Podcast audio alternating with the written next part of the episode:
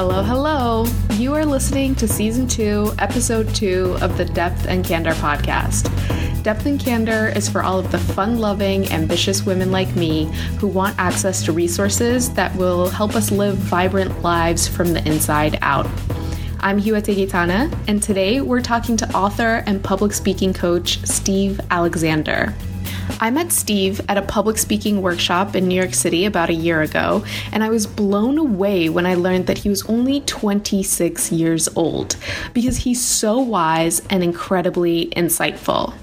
My respect for him continues to grow with every single speech that I see him deliver, and I'm so happy that he's here to drop gems about becoming an excellent public speaker. Without further ado, let's go to the show. So, Steve, thank you so much for coming on Depth and Candor. Thank you for inviting me. Why don't we start? So, I'll tell the people how I know you. I met you at Toastmasters. You were probably winning a speech, as you always do.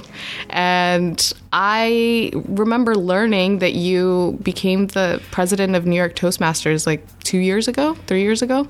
And I was like, this guy looks so young. Like, how did he do it? So, over time, I found out about your company, Authority LLC, and then I found out that you wrote a book.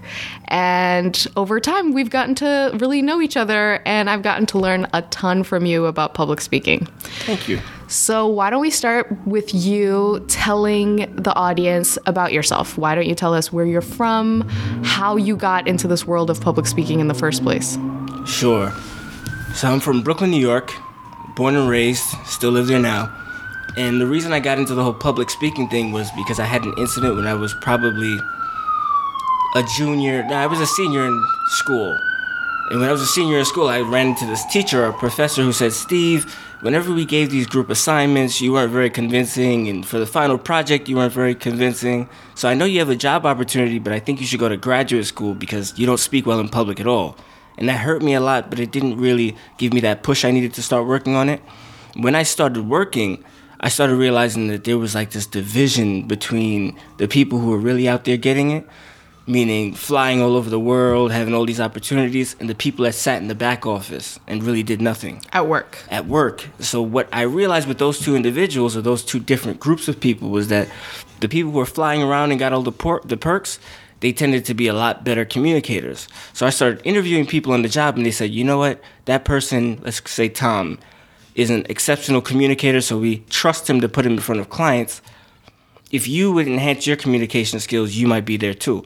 That pushed me because I'm young. I started making some money, and I'm thinking I can go here. All right, so I started joining the Toastmasters thing. Was petrified. What is Toastmasters? We should define that. Sure. Toastmasters is this large international organization where people get together. They have a fear of public speaking and together they work to improve their communication skills week by week. So one person will get up and give a speech, and the rest of the group will give them feedback. I joined. I hated it at first. They said, Steve, why don't you tell us a little bit about yourself? I got up, I said something for 30 seconds. I do not remember what I said whatsoever. Then after that, I heard everybody clapping for me, so I said, you know what, maybe I'll go back to this thing again. I kept going and going. They made me what they called a sergeant at arms, so I had to greet people at the door, which for- forced me to talk more. Then after, the, let's say six months, they said, you know what, you come consistently. Maybe you should think about running for president. And I'm thinking, what? There's no way I could be president. Now I've ran organizations before, but not a public speaking organization. Mm. So you had the leadership skills, not necessarily the speaking skills. Absolutely. I'm used to delegating things and having other people talk. so then I said, all right, mm, I'll think about it. I got up to give the presentation. They had the elections going on, and there was this guy with 30 years of experience. I don't know if you were there at the time. No. This guy had ran hedge funds and did all this stuff, and he gave this beautiful speech about how he was going to take the club to the next level. And I got up there and said something emotional like, listen, I've been coming here every week. I love you all. You see how I've improved. I want to help you all improve too. Mm. Some way, somehow it worked. I became president. I eventually ended up coaching people. I was taken to the White House to do this type of thing. And then from there, I said, let me publish a book, Speak a Simple Guide to Public Speaking. Which that's, is amazing. I oh, read it. Yeah, yeah. Yeah. And that's so I read the book and I was like, Steve, you have to come on the show and talk about how you got to where you got to because in your book you share that you weren't always very eloquent. Oh, no, absolutely not. And so were you shy or how did you go? Okay, so you were shy. How did you go from that to I should improve? What mindset ha- change happened? It's interesting. My parents are from the Caribbean, so they talk extremely quickly, and I inherited that growing up. Mm-hmm. So I always had this thing about don't talk too much because people won't understand you. I would say something, and people would say, "Would you repeat that?" or "What was that you said?" and it would really irritate me. Mm-hmm. So I always had this little kind of phobia about going out and presenting myself in general, even in social situations. The mindset that changed was that I think once I went through corporate America and started giving some presentations and all that kind of stuff, and went through the whole Toastmasters thing, I started thinking about the fact that there was one time, and I don't tell much people this, I'll let you know. I wanted to improve the communication skills, and before I went to Toastmasters, I decided to hire a coach. And they were charging like $200 an hour. That's like lawyer money. That makes no type of sense. Even mm-hmm. at my level now, I still don't think it's appropriate to charge people that can't afford it. I was young at the time. So I decided and thought, if I could improve this thing, I'm gonna change the game for everyone out there. Hmm. And that was like the little shift. That was a little push to keep on hmm. going no matter what. Knowing you had to pay that $200 to this person who apparently could speak better than you. Right. Right. Did And they then- help you? I mean, I wouldn't say they weren't helpful. They they were helpful. They were alright, but I I don't think they were particularly better than me. And the way I look at this public speaking thing is that no one's better than anyone. So you may get up today and give a fantastic presentation, and the next day it may not hit so so well. Mm-hmm. So, what makes a good public speaker then?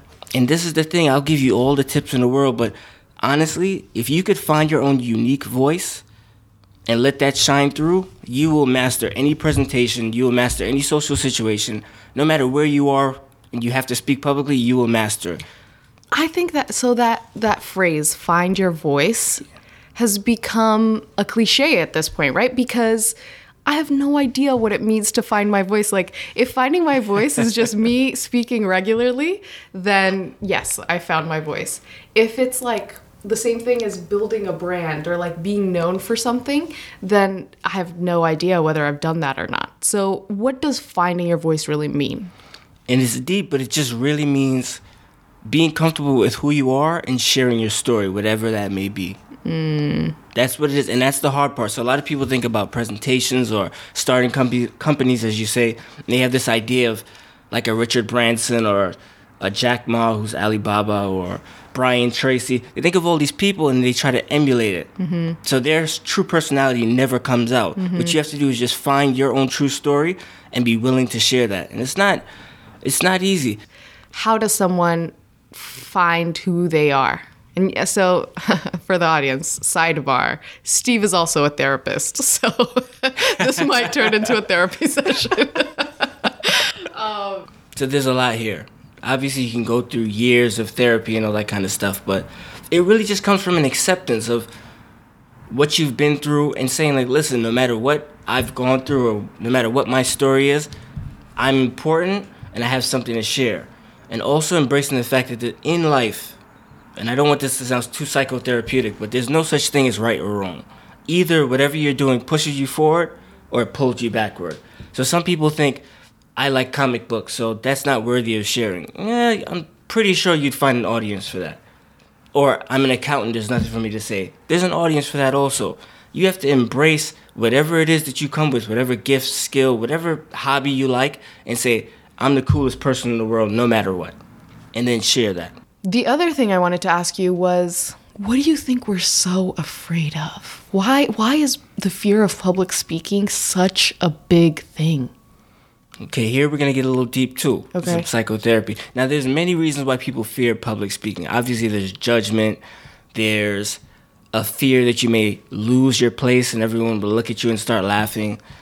But it really gets deeper than that. When you think about the fear of public speaking, all of us, every single person that you come into contact with, and I've done this psychotherapy thing for a little while now, we all have perverse thoughts. We all have thoughts of destruction, or you may be on the train and think, hmm, I wonder what would happen if this train derailed. but we keep it to ourselves. We would never blurt it out because it's not socially accepted. But I'm telling you, every single person has those thoughts. Whenever you get up on a stage, you're subconsciously thinking that, listen, my inner thoughts, particularly the destructive ones, are gonna come spilling out. I'll be figured out, quote unquote, and then people won't like me anymore. Mm. So that's what it is. It's a feeling that all those thoughts or reactions or all those things, quote unquote, negative that people may see as negative, may come spilling out for the world to see, and you'll never be able to recover from it.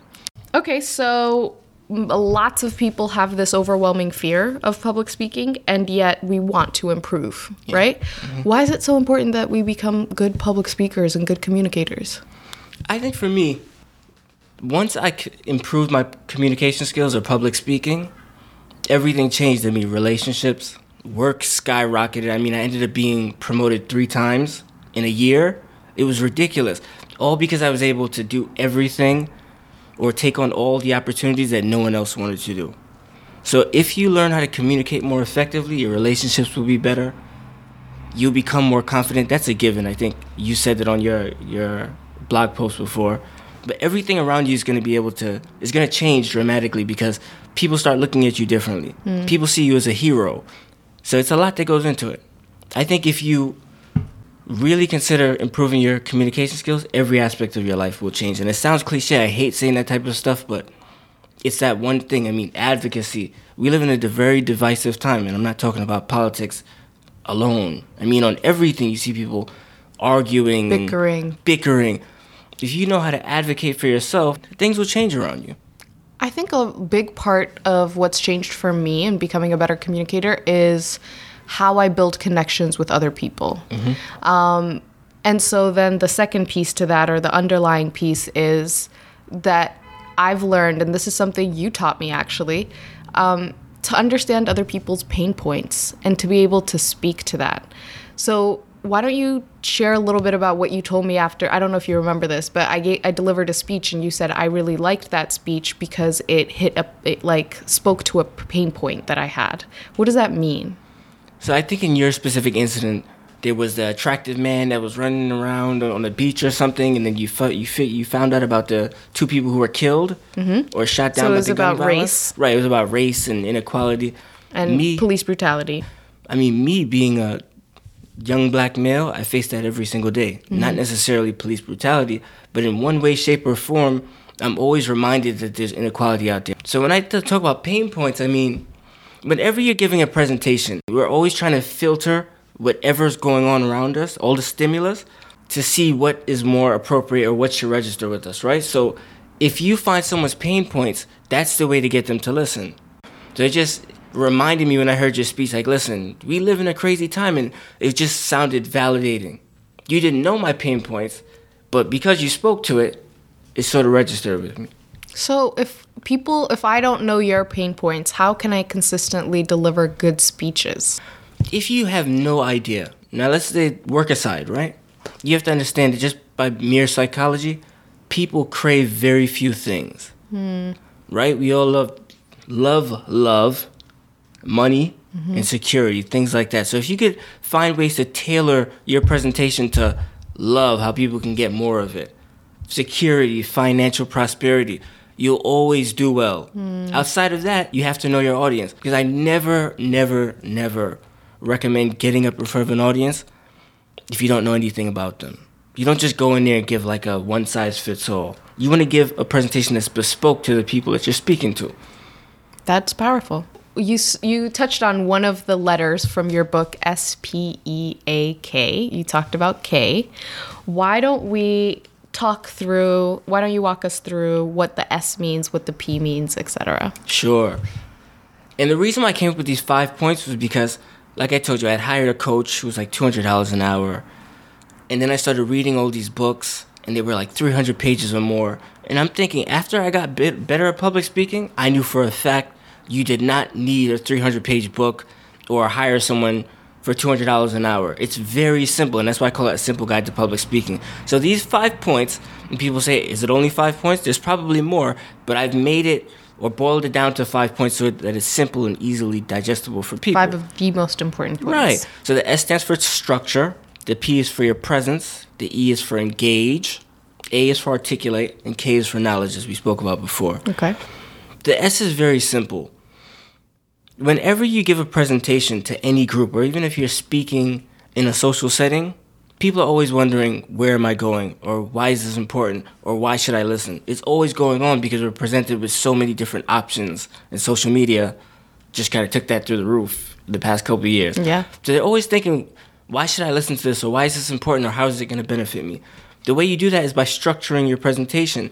And you often hear people say, tell them what you're going to tell them, tell them, and then tell them what you just told them. Mm-hmm. That's a very basic kind of way, but there's some truth to it. What you want to do is outline the key points that you're going to address throughout the presentation, go back through it in more detail, and then end it off with the points and a call to action. You can read about it more in the book. Okay. But the P is for your presence. Whenever you get up in front of an audience, we spoke about some inequality earlier, so I'll bring it back again. Mm-hmm. People are naturally making snap judgments about us. It comes from our socialization, it comes from what our parents was teaching us. They could be complete sweethearts, but because they were socialized a certain way, they're making snap judgments. So when I say presence, you have to monitor the way people perceive you. How you do that is by dressing a little bit nicely. Dressing to suit the occasion. Doesn't mean it has to be a full suit or anything, but dress in a way that says, I took time. Shave yourself a little bit, whatever you have to do. The next thing with presence is to move while you're speaking. There's a common statistic out there, which I found out was false, but I'll still throw it out there, that 70% of communication is nonverbal. But there is something to say that people like to see animation while they're listening to you because our brain habituates. If you put anything on the same volume for an extended period of time, or if you see somebody just still, your brain just kind of tunes them out. So by moving your hands or walking around a little bit, you give people something to hold on to. That's the P. The E is for engage. This is probably one of the most important points.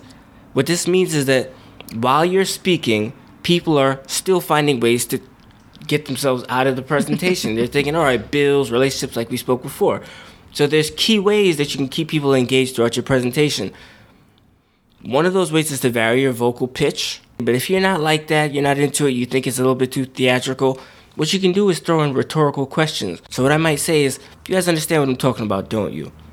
I might say, could you imagine how I might have felt walking onto that train and seeing people just move away from me?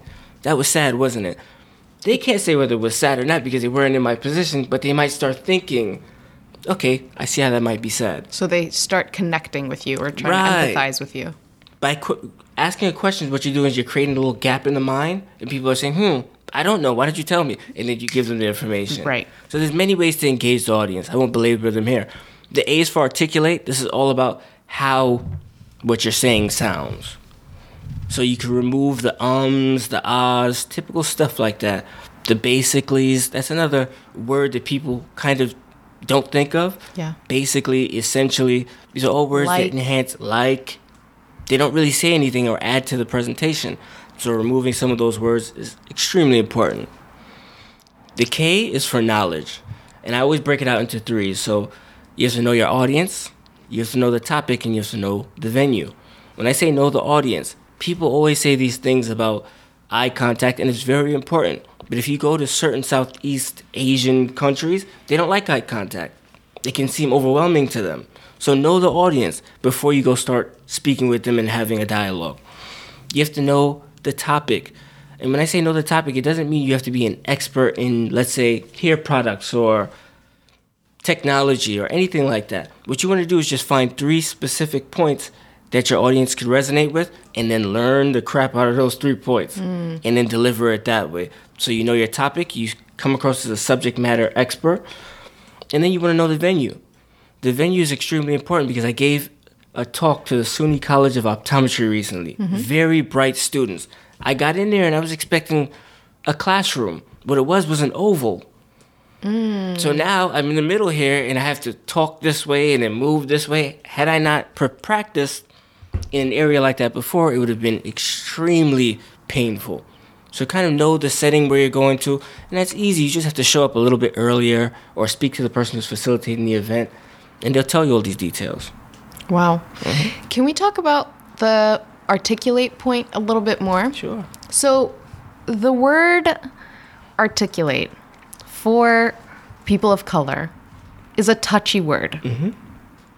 Um, I remember when Barack Obama was running for president the first time, he was called articulate all the time. And we never said anything like that about Bill Clinton, right? Or maybe people did, but not as often.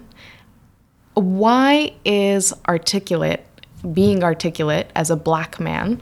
Why is there such a like why is it such a controversial conversation? I think historically people tend to look at our way of speaking as inappropriate because we follow Euro Euro American norms, which says pronounce the E's and the R's and don't drop the INGs and all this kind of stuff. So when they hear people speaking their natural vernacular, let's say it's Ebonics, which is nothing wrong with that, they tend to say they're not articulate and they use it as a means of sort of suppressing them a little bit. Right. Of making it seem as though the Euro American way of speaking is better. Right. And what I want to say, and I think I touch on this in the book also, my parents were from the Caribbean, so everything is extremely fast. They drop off the last parts of the sentences, all kinds of stuff. There's nothing wrong with that. When I say articulate, I don't mean sounding like someone you're not. What I mean is just making sure that people can understand you. There's no excuse for you coming out mumbled or jumbled or scattered. So, still, even if you have the, you feel me, you know what I'm saying, stuff like that, nothing wrong with that. But just make sure people understand you. I would appreciate and I would respect anyone that comes up and speak the way they naturally do. Like I said, finding your own voice, as opposed to trying to mimic someone else that's not them. I appreciate that. I appreciate that you said that because I ne- I would never want people to try and sound like something else because that's what artic- uh, what's considered articulate. Yeah. Um, so you said, see, my problem is the ums. Nothing wrong with that. oh, we should speak about that too. Okay, let's talk about it. When we think about these filler words like ums, ahs, you knows, it's okay to have a few of them in there. And I get a lot of backlash in the industry because of this, because they say, Steve, you're not being strict enough, and ums and ahs are not professional.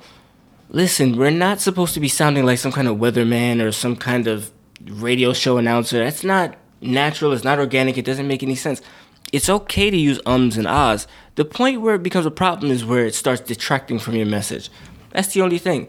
So use the ums, use the ahs if it helped you get through it, but just make sure every other word is an um or an ah. I love that. So you spoke at the White House. So did you meet Barack Obama? I didn't, but I went looking for him. oh, I went looking for him with two copies of the book. Like, here, take one for Obama and take one for Michelle. They would love this. So you speak at the White House. Yeah. You start your own company. Yeah, Authority Speaking LLC. What do you do at Authority Speaking LLC? I'm trying to provide access to people who can't learn this communication skill. Sort of if you think about young Steve looking for skills and had to go hire that person for 200 an hour. So I want to provide access to the skill at a low cost. So when you go on there, you'll see a blog. You'll see on my website little quick cheat sheets. Of course, you'll see the book, things like that. Just tools that can kind of shatter the barriers around this industry that's saying, oh, well, in order to become a better public speaker, you have to sit there and do this every single day. Yeah, I disagree. And I think I do a lot better than a lot of people. Hmm.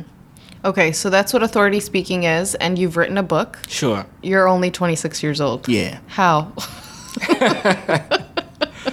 well, I'm in graduate school. I'm at Columbia University, so there is, and this makes it worse because I was thinking maybe I have time. I don't. I'm always sitting there doing all this research and stuff. But for me, I was extremely passionate about it. And I did, if you look up, I'm going to open the book now. If you look at the dedication, you see someone in there, Warren Coakley. That's my mentee. And when I thought about giving up on the book or taking a break, I always thought about him. I'm always telling him, listen, no breaks. No taking anything off. You can do it. You can do it. So I'm thinking I'd be a hypocrite if I get halfway through this thing and not finish it. So when you ask the question about how did I do it, I mean long, very long nights. And it kind of came a little bit natural just because I do this all the time. But it definitely wasn't easy. Do you sleep eight hours a day, a night? No. How much sleep do you get? Four or five, but recently I've been getting seven, eight. I've been finding ways to. Don't lie to me, Steve. Okay, Have so like four getting... or five. but sometimes I get like a little seven, eight. But the thing is, if I sleep too long, I'll wake up panicky. I'll be honest. I'll wake up panicky and I'm thinking there's something undone. There's something that I'm supposed to be doing. Or there's somebody I'm supposed to be helping or an email that I'm supposed to respond to. Mm. I haven't mastered that four hour work week thing, and I don't think I ever want to. Because there's people out there that need me, period as a 26 year old that's done all of these things, what's next for you? Hmm. there's this thing about speaking into existence, right? Mm-hmm. So I got another project coming out for the babies. And when I say babies, I mean seven to 10 years old. It's going to be like Speak for Kids. A lot of pictures and all that kind of stuff. That's so cute. I'm going to continue to give the professional talks. And aside from everything, I want to just invest more. That's another little hobby or passion of mine. I want to be able to do more of that. Nice. Yeah. Okay, so how can people in this audience support you? How can we help you get to where you need to go? Because you've shared a bunch of wisdom with us today that has helped me personally, and I'm hoping will help some of the listeners. You can email me at authorityspeaking at gmail.com. Authorityspeaking at gmail.com. I just want really want to hear from you in terms of what's salient for you. What kind of topics resonate for you? Because I'm at a point now where I do have sort of a platform and a voice where people will listen. So if I could take any of your burning issues, and this is the psychotherapist in me coming out, that you think needs to be addressed, send it to me. Maybe I can find ways to incorporate that into a talk or do something like that. I always answer people. Okay. Stay in touch, and I mean, prayers. I'll send you prayers. I like that. Thank you so, so much for coming on the show. This Absolutely. has been so fun to record. Thank you. Uh, I appreciate you inviting me and taking the time to open up your space to me. I really enjoyed it. Isn't he amazing? Thank you so much for listening. Everything we talked about today, including a link to Steve's book, which is titled Speak Simple Guide to Public Speaking, is in the show notes. And you can access the show notes by clicking on the Depth and Candor logo on the podcast that you're listening to. If you like this episode, subscribe on iTunes and please rate the show. And if you want more than just the podcast, go to depthandcandor.com and join the insiders list so you can get invitations to in person events, new videos, and my personal life lessons. And finally, if you've noticed that the sound quality in the intro and outro of this episode isn't as excellent as usual, it's because I'm in Charlotte, North Carolina today, and I left all of my podcasting equipment in New York. And if you want to know what I'm doing here, join me over on Instagram. My handle is H I W O T E underscore G, and I'm obsessed with the gram. Okay, talk to you next week.